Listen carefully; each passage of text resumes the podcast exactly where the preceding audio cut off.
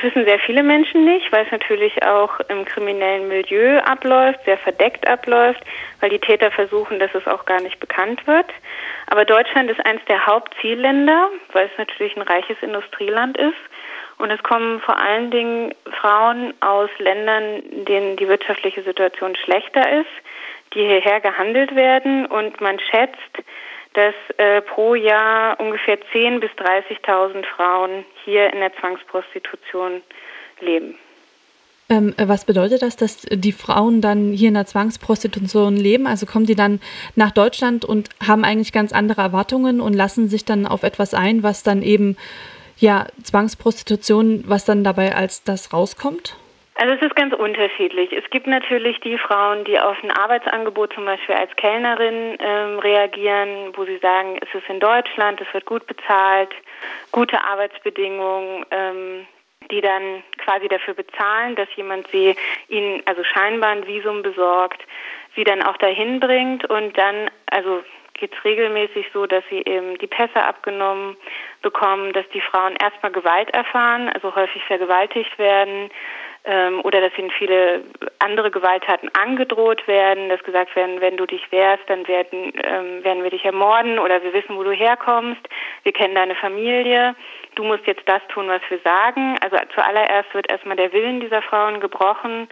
Ähm, sie werden völlig verängstigt, sie werden dann irgendwo hingebracht, äh, wo sie gar nicht wissen, wo sie sind. Also es wird keine, keine Namen der Stadt genannt. Ähm, Sie wissen eigentlich auch gar nicht, was sie da machen sollen ähm, und werden also quasi in diese Situation gebracht. Ähm, und dann wird eben gesagt, so entweder du bedienst diesen Kunden, also du prostituierst dich jetzt, oder es passieren schlimme Sachen mit dir, oder eben wenn die Frauen sich weigern, erfahren sie halt immer wieder Gewalt. Also sie werden wirklich, also gedemütigt regelmäßig.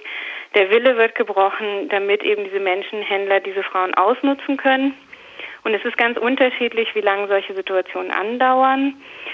Manche Frauen äh, trauen sich dann irgendwie oder kommen raus, wenn die Tür mal nicht äh, zugeschlossen ist oder sie sprechen einen Freier an und sagen, bitte, bitte geben, mir, geben Sie mir Ihr Telefon. Kommt natürlich auch darauf an, wie lange die Frauen dann schon in Deutschland sind und eben auch dann schon die deutsche Sprache können, um sich Hilfe zu suchen. Aber es sind wirklich die wenigsten Betroffenen, die überhaupt gefunden werden. Also äh, man sagt, ähm, dass nur jedes hundertste Opfer überhaupt aus der Zwangsprostitution freikommt. Die Prostitution, die wird ja bekanntlich so als das älteste Gewerbe der Welt bezeichnet. Inwiefern kann man dann jetzt bei Zwangsprostitution auch schon von quasi einem eigenen Gewerbe sprechen, was auch so eigene ja, Verfahrensregeln hat oder Verfahrensabläufe? Also man muss natürlich stark trennen zwischen einer Frau, die hier in Deutschland sagt, ich mache das freiwillig für eine bestimmte Zeit, die bestimmt den Preis, die bestimmt, wie viele Freier, die bestimmt, wo sie das macht, unter welchen Umständen. Das kann man wirklich mit einer Frau, die in einer Zwangslage sich befindet, eben als Zwangsprostituierte ausgebeutet wird, das kann man wirklich überhaupt nicht vergleichen. Das heißt, diese Frauen werden wirklich auch also von Ort zu Ort gebracht, sie können nicht raus, Sie äh, können sich nicht mit Menschen auf der Straße unterhalten. Sie sind permanent unter Bewachung. Ich würde sagen, es ist sogar manchmal für die Freier schwer zu entscheiden, ist es eine Prostituierte, die das freiwillig macht, oder ist es jemand unter Zwang, ähm, weil die Frauen natürlich, ich sage jetzt mal, wenn die das ein halbes, dreiviertel Jahr machen und eben so verängstigt sind, dass sie da gar nicht mehr handeln, dass sie gar nichts mehr sagen dann dagegen. Und ich meine, das wird für die ähm, ich würde jetzt mal sagen, zu einer grausamen Routine, dass das Freier überhaupt nicht mehr wahrnehmen. Also dass sie dann, also es wird vielleicht auch die Gewalt so äh, getarnt, also dass man das jetzt nicht sieht, weil die Frau nicht grün und blau geschlagen ist. Also es gibt ja auch Methoden, wie man Gewalt Menschen antun kann, ohne dass man die Folgen direkt sieht. Also es ist, glaube ich, auch ganz schön schwer, ähm, dann genau zu sagen, wo macht das eine Frau irgendwie 100 Prozent freiwillig und wo ist eine Frau wirklich in der Zwangslage. Also da ist es auch wichtig, die Freier zu sensibilisieren und sagen, sobald eine Frau sagt, hier, ich brauche Hilfe, ja, bitte helfen Sie mir, ich bin hier, ich will hier raus oder so, dass er das auch ernst nimmt und dann kann er sich zum Beispiel auch anonym an die Polizei wenden, weil viele Betroffene sagen auch immer wieder, sie haben Freier gefragt, sie haben sie gebeten und die haben ihnen das nicht geglaubt. Hm. Worin sehen Sie denn da die Ursachen für Zwangsprostitution in Deutschland? Ähm, also eindeutig natürlich die Freier bestimmen den Markt, ähm, das muss man sagen. Also es gibt einen Markt für billige Prostitution. Ähm, dann eben auch sollen es immer wieder neue, unterschiedliche Frauen sein, zum Teil also exotische Frauen, sage ich jetzt mal. Da ganz eindeutig und dann kann man mit äh, mit der wahre Frau kann man halt sehr, sehr viel Geld verdienen. Also eine Frau wird zum Teil verkauft für 10.000 Euro.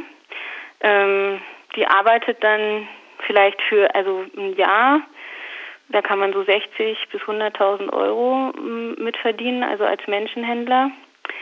Ähm, in Deutschland ist es so, dass bei vielen Verfahren ähm, die Täter mit einer Bewährungsstrafe davonkommen. Die, wie gesagt, das ist organisierte Kriminalität. Es ist sehr schwierig, Menschenhändler wirklich dingfest zu machen. Die sind sehr geschickt dabei, ihre Vernetzung da auch zu tarnen. Ähm, das heißt, wenn man überhaupt jemanden findet, dann sind es eher nur diese kleinen Handlanger und nicht wirklich die großen Chefs in der Branche. Hm. Laut den Vereinten Nationen wird ja Deutschland als eines der Hauptzielländer für Menschenhandel klassifiziert. Wie kann es denn sein, dass ähm, wir davon eigentlich so gut wie nie was mitbekommen? Ah, ich glaube, das liegt auch daran, weil Prostitution natürlich auch alles so in so einem Dunkelfeld ab, äh, sich abspielt, weil in Familien dann natürlich nicht drüber gesprochen wird. Ähm, Gewalt auch was ist, was man nicht so gerne hört. Und gerade die Situation von der Zwangsprostituierten mit dieser systematischen Gewalt und mit dieser massiven Gewalterfahrung, ähm, das ist einfach, das ist ein Thema, dem sich viele Menschen überhaupt nicht widmen wollen. Und dann haben wir natürlich noch das Problem, dass diese Frauen eben sehr schnell, wenn sie aus Nicht-EU-Ländern kommen, ausgewiesen werden, also abgeschoben werden.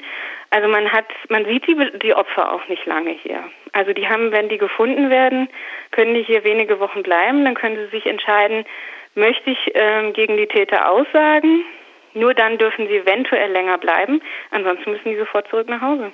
Äh, wenn Sie da die ganzen Defizite, die Sie da jetzt schon angesprochen haben, wie etwa in der Gesetzgebung, sehen, ähm, wie sehen denn da Ihre Forderungen aus? Was muss sich denn Ihrer Meinung nach ändern, damit Frauen nicht in der Zwangsprostitution in Deutschland landen, beziehungsweise sie da eben schnellstmöglich wieder rauskommen? Also das Ziel von unserer Kampagne ist ja jetzt, dass wir wollen, dass es halt einen unbefristeten Aufenthaltstitel gibt für die Opfer von Zwangsprostitution, ohne dass sie vor Gericht aussagen müssen. Weil das Problem ist, Deutschland ist einfach ist nur an den Tätern interessiert. Ist ja auch nachvollziehbar, also die wollen die Täter dingfest machen, die wollen nicht mehr, dass es weiter passiert. Aber wer kümmert sich denn eigentlich um die Opfer? Ja, also die müssen, wie gesagt, nach wenigen Wochen einfach Deutschland wieder verlassen wer hat denn von den Opfern profitiert? Ja, also ich meine, die wurden hier ausgebeutet, die haben hier diese Gewalt erfahren, kommen aus wirtschaftlich schlecht positionierten Ländern, also es sind Frauen, die aus sehr armen Verhältnissen kommen, wurden wie gesagt hier mehrfach also missbraucht und werden dann quasi einfach wieder abgeschoben. Und das finde ich, das ist, das ist einfach, das ist ungerecht. Das ist eine schreiende Ungerechtigkeit, ist eine schwere Menschenrechtsverletzung, Zwangsprostitution. Und Deutschland bietet den Opfern nichts.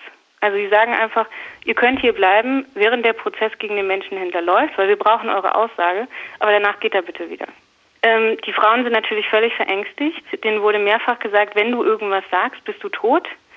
Ähm, wenn wir dich nicht gleich erreichen, dann vielleicht dein Kind oder deine Mutter. Überleg dir das gut. Die meisten Frauen sagen vor Gericht nichts, weil sie einfach totale Angst haben. Ähm, das heißt, wir von Terre de Femme wollen, dass diese Frauen die Möglichkeit haben, hier ein Aufenthaltsrecht zu bekommen, ohne dass sie sich in Lebensgefahr begeben müssen und vor Gericht aussagen gegen die Täter und längerfristig hier in Deutschland bleiben können und sich hier ein neues Leben aufbauen können.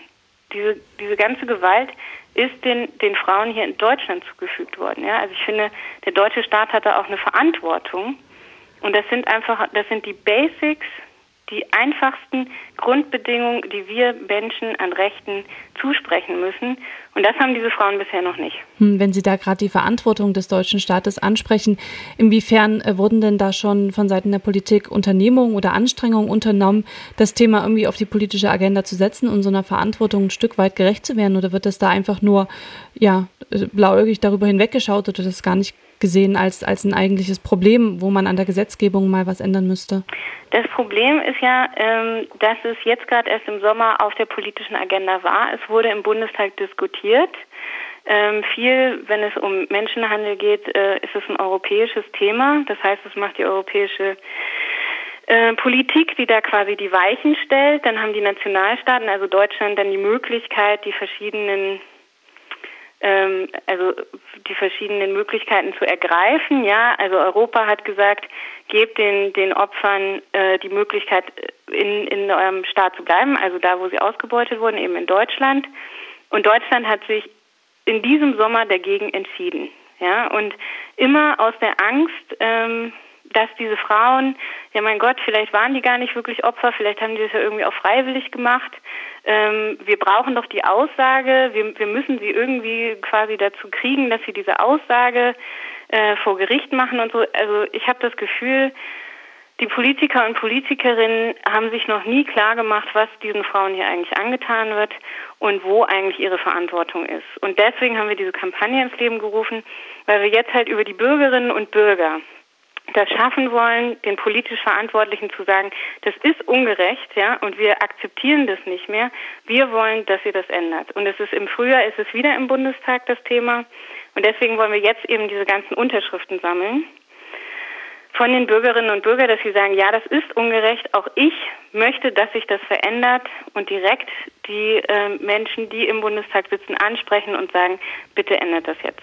Morgen ähm, findet ja der Europäische Tag oder ist der Europäische Tag gegen Menschenhandel. Und anlässlich des Tages starten Sie dann auch Ihre Kampagne Aufenthaltsrecht für Opfer von Zwangsprostitution jetzt. Sie haben jetzt schon die Unterschriftenaktion angekündigt. Was haben Sie denn noch mit der Kampagne vor? Wie wollen Sie da Ihre Forderungen durchsetzen? Also uns geht es eben darum, dass wir vor allen Dingen in der Öffentlichkeit bekannt machen, dass es das überhaupt gibt.